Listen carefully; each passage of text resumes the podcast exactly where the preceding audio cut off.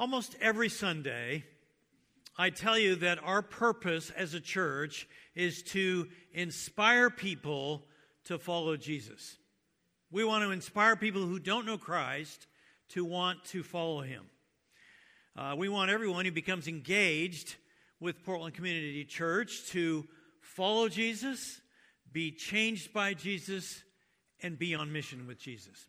What does it mean to be on mission with Jesus?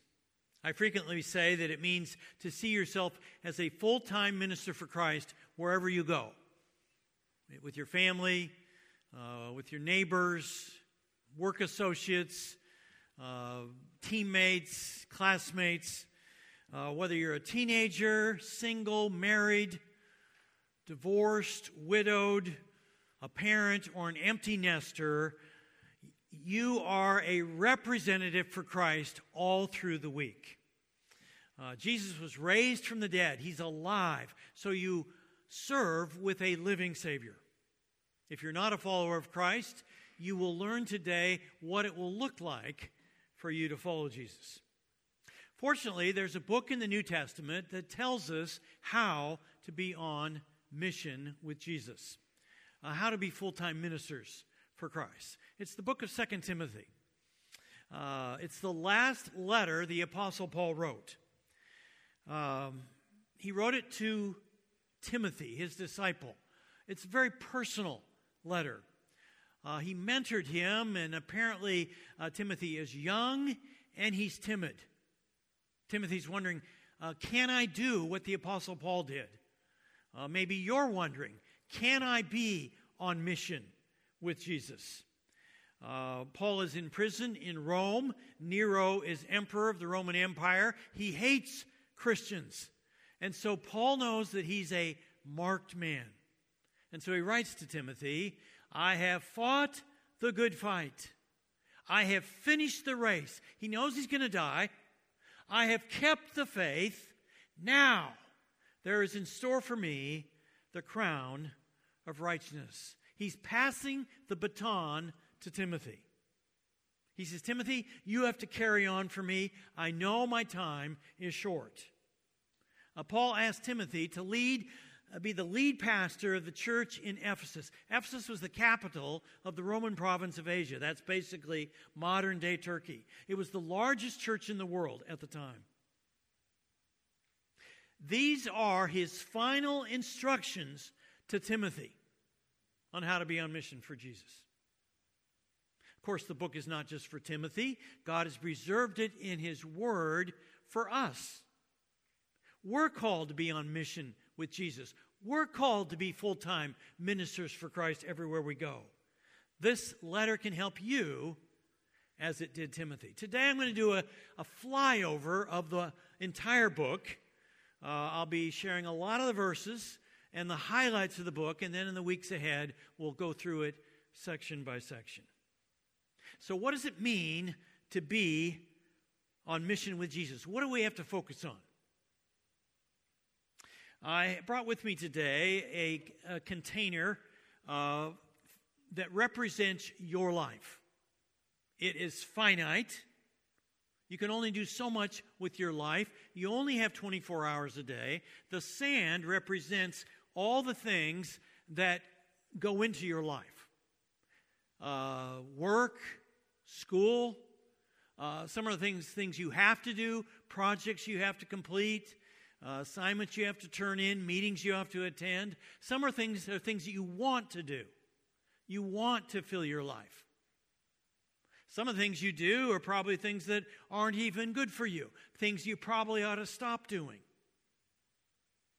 Now, Paul says that, uh, and, and when we think about how our lives, what we have into it, all of our lives get filled up.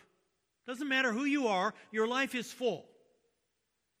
A study was done uh, with uh, researchers. These were uh, researchers that are sleep researchers, uh, vocational uh, coaches, financial planners, uh, physical trainers, family therapists, asked how many hours does it take to do in your area just the minimum, not any extra.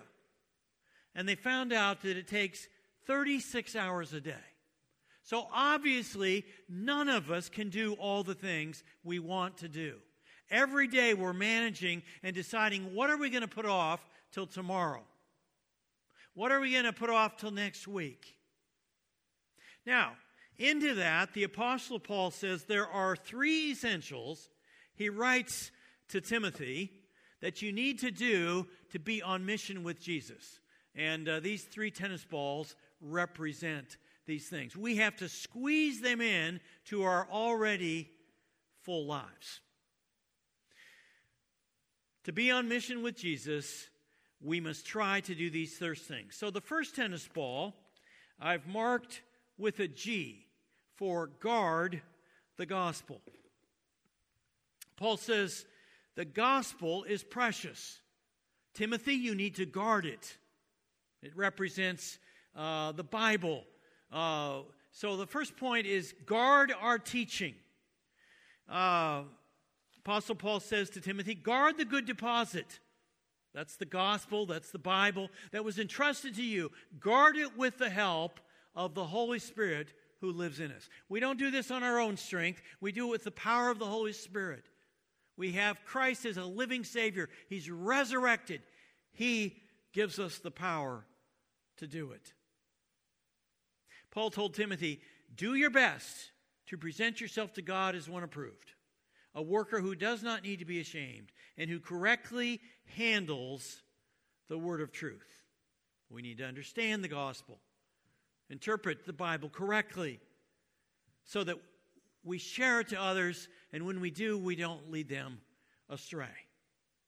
Paul says about the gospel all scripture, that's the Bible, is God inspired and profitable for teaching, for reproof, for correction, for training in righteousness, that the man of God may be mature, equipped for every good work. He says the scriptures come from God, they're priceless. So guard it. You must hold a high view of Scripture. A high view of Scripture is that the Bible is inspired by God. It's true from cover to cover. When you lower your view of Scripture to the idea that it's simply a human document, like any other document, so therefore it has lots of errors, it becomes corrupted. And what you teach others can become untrue. We need to guard our reference for God's Word and guard time to spend with Him every day. Doesn't matter if you have a high view of Scripture if you don't read it, if you don't meditate on it. The most important thing you can do to grow in your faith with Christ is to spend time with God each day in the Bible, studying it, writing down in a, a, journal. Our journals work just great for that. Our family tries to go through this together every Saturday night.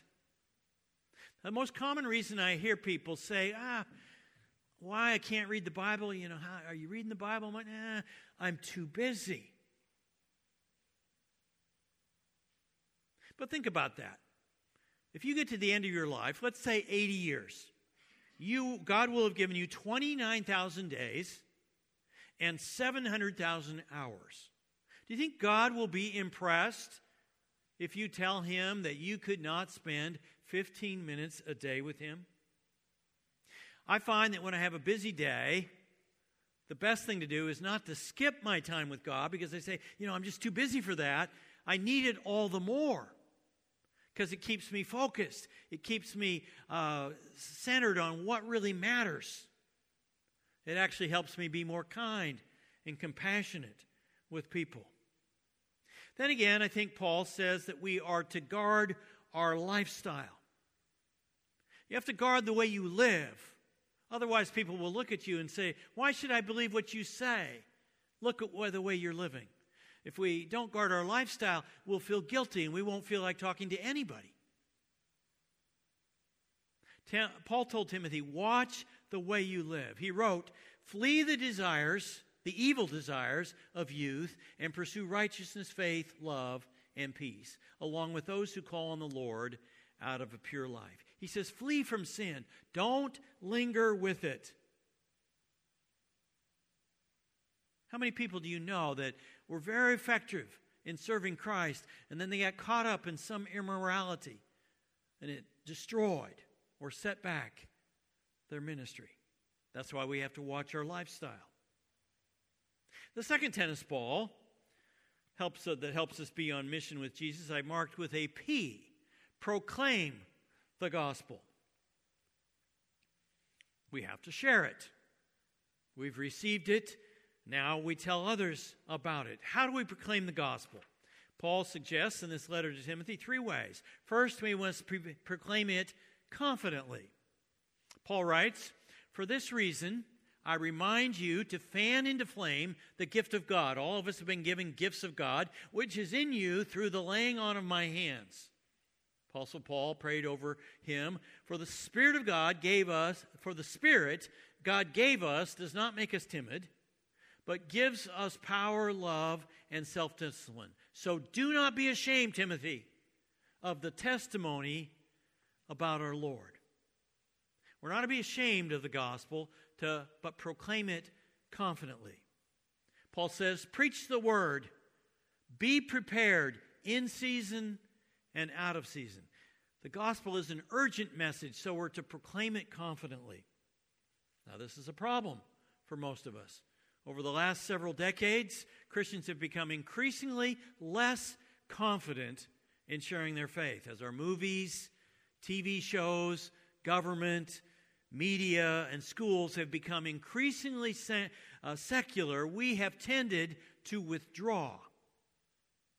Since in our cancel culture we no longer have free speech but get criticized for practically everything we say, we've learned it's better just to zip it and be quiet. But it isn't supposed to be that way. God placed us in our communities to serve as light. We're the light that helps people find their way out of darkness to life with Christ. So we proclaim Jesus confidently. Then we must proclaim it strategically. Paul tells Timothy, and the things you have heard me say in the presence of many witnesses, entrust to reliable people who will also be qualified to teach others. To whom do we entrust this priceless gospel? The people of character who can in turn pass it on to others.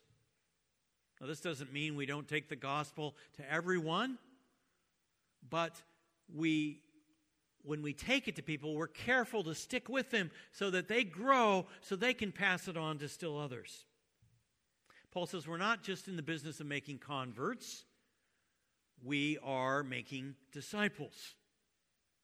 Making disciples is always strategically more effective than making converts. The Billy Graham Association estimates that 3.2 million people have come to Christ through their ministry.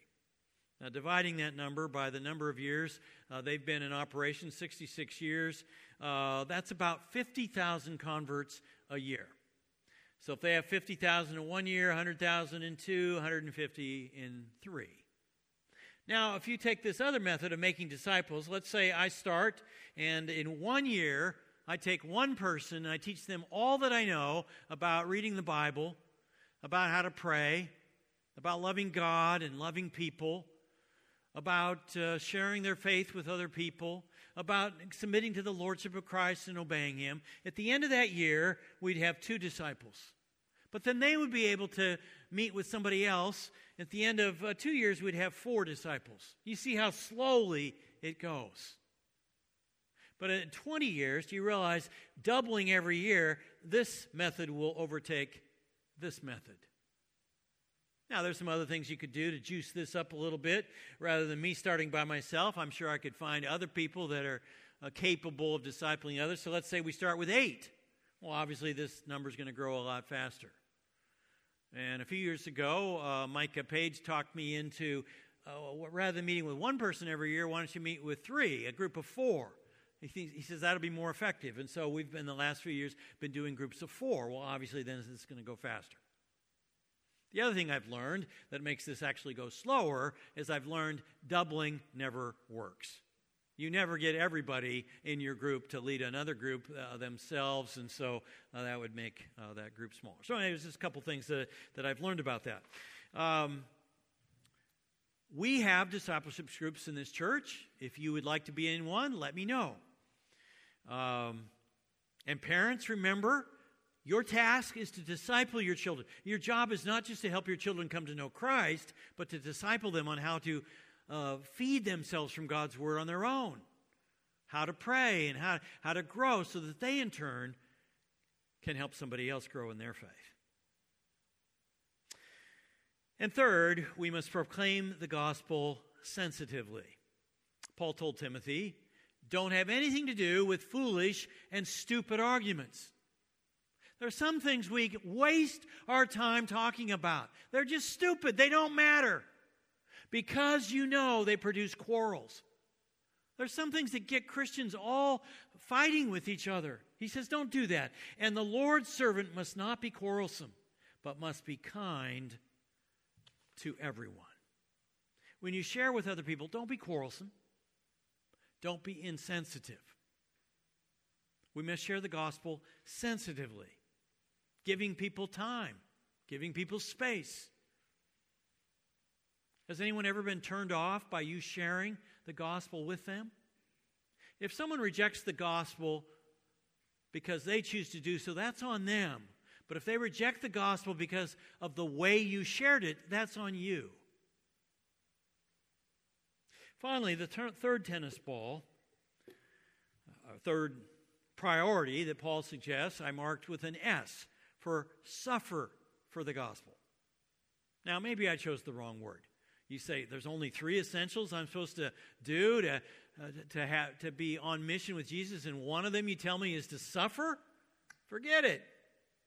The reason I use the word is because Paul uses it so frequently in this final letter to Timothy. It means you will face opposition, it won't be easy. You will be persecuted. You will face obstacles. You need to know about this so you don't give up when you hit a bump in the road. So Paul writes so do not be ashamed of the testimony about our Lord or of me. I mean, Timothy could be ashamed that Paul's in prison, his prisoner. Rather, join with me in suffering. There's one of the times he uses the word for the gospel by the power of God. He told Timothy, That is why I am suffering as I am. If you preach, you tell people about Christ, you will face opposition. But does the suffering stop the gospel from going forward? No.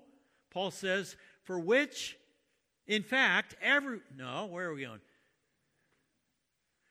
I don't think we're on the right spot. But anyway, he says, For which I am suffering, even to the point of being chained like a criminal, but God's word is not chained. He said, even though he's in prison, he was able to talk to all, he was, he, had, was, he was chained with a guard 24 7. He was able to tell all the guards about Christ, and the word went out through all the Roman guards. And the gospel spread rapidly. The second law of thermodynamics says the greater the heat, the greater the expansion. The first century, the gospel spread like wildfire, even though 11 out of the 12 disciples were martyred. They faced huge opposition. The gospel spread rapidly through the Middle East, through the Roman Empire, through Africa, and all the way to Asia, to China. Paul says if you're going to be on mission for me, you will face some suffering. Paul says you have to suffer the rigors of self discipline. He gives three examples. Join me in suffering like a good soldier of Christ Jesus. No one serving as a soldier gets entangled in civilian affairs. My son Mark served in the military. He said he served two tours in Afghanistan. And he said, Father, Dad, if we hadn't stayed disciplined, we would have gotten killed. Then he uses the example of an athlete. Uh, anyone who competes as an athlete does not receive the victor's crown except by competing according to the rules. One of the basics of athletics is hard work and training. Then his final example is of the farmer. No farmer goes out and spreads seed and then you know, goes off and saunters back in three months expecting to find a, a, a big harvest, they have to stay with it. Weed it and fertilize it and till it and, um, you know, water it. Why do we deceive ourselves into thinking that serving Christ, helping to, other people come to know Christ, will be easy? So when we face opposition and people don't receive our message right away and the work gets hard, we give up. That's why Paul wants you to know up front there will be suffering. This is not going to be an easy deal. If we're to do as Paul bids us in this letter and be on mission with Jesus, we must guard the gospel. It's priceless. Guard the Bible, guard the message. We need to proclaim the message. We need to tell other people, and we also must suffer for the gospel. The gospel is, has never been popular. There will be obstacles as we try to pass on the good news. So if I ask you, do you feel like you're on mission with Jesus? How would you answer me? Yes or no? Have you passed the gospel on to anyone else in the last 12 months? And if you have, have you stayed with them? so that they grow in Christ, so that they are able to pass it on to still, still others? Suppose one of the ways our church uh, decided to fund uh, this ministry was by uh, establishing a manufacturing plant. So we take our Sandy property and decide to put a man, you know, rather than sell it, we'll put a manufacturing plant that we're going to sell shoes. Um, we're going to go into competition with Nike. So I go out there and check with the manager. How's it going? How many shoes have we uh, made? He says, None. I said, What? How long have we been in operation? He said, Two years. I said, Two years and we haven't made any shoes? Are you kidding me? He says, Oh, don't worry. We've got the best people hired. We're paying them well. They're working hard. Some are doing double shifts. I said, What does that matter if we haven't made anything? Our task is to make disciples. Are we reproducing ourselves? Paul entrusted Timothy with the task of t- passing the gospel on to the next generation. Are we on mission with Jesus? God has determined the number of hours in our lives. We all have only 24. How do we squeeze in these other priorities that Paul says are essential? If you're waiting until your life gets easier to get them, uh, you know, get these priorities in your life, it'll never happen. Jesus says, Do not worry about tomorrow, for tomorrow will worry about itself. Each day has enough trouble of its own. Jesus' forecast is trouble today and trouble tomorrow.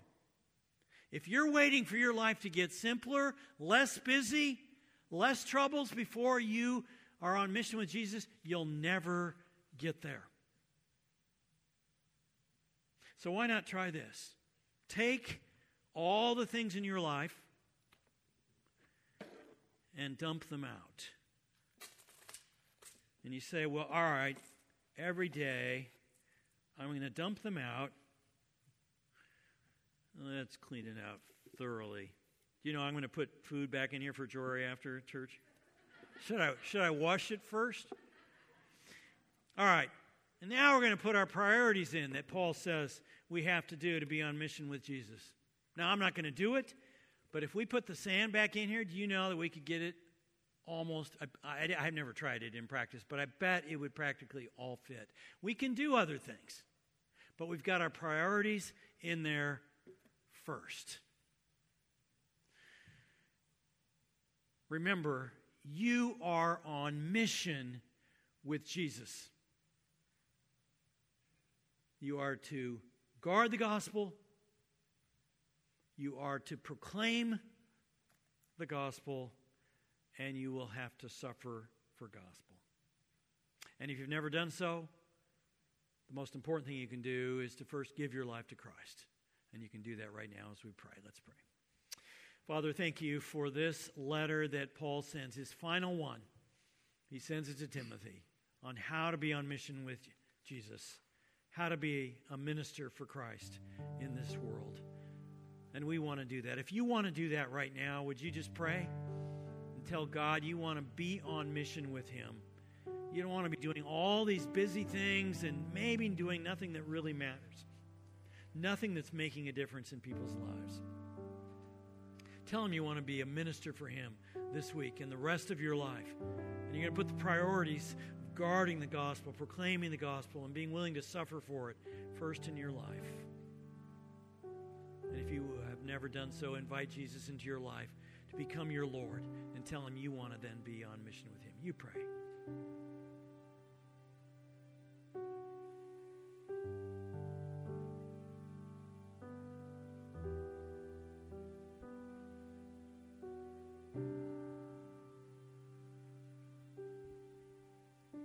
Thank you, God, for preserving this little book in your word, Paul's final letter to Timothy. And we want to be on mission with you. In Jesus' name we pray.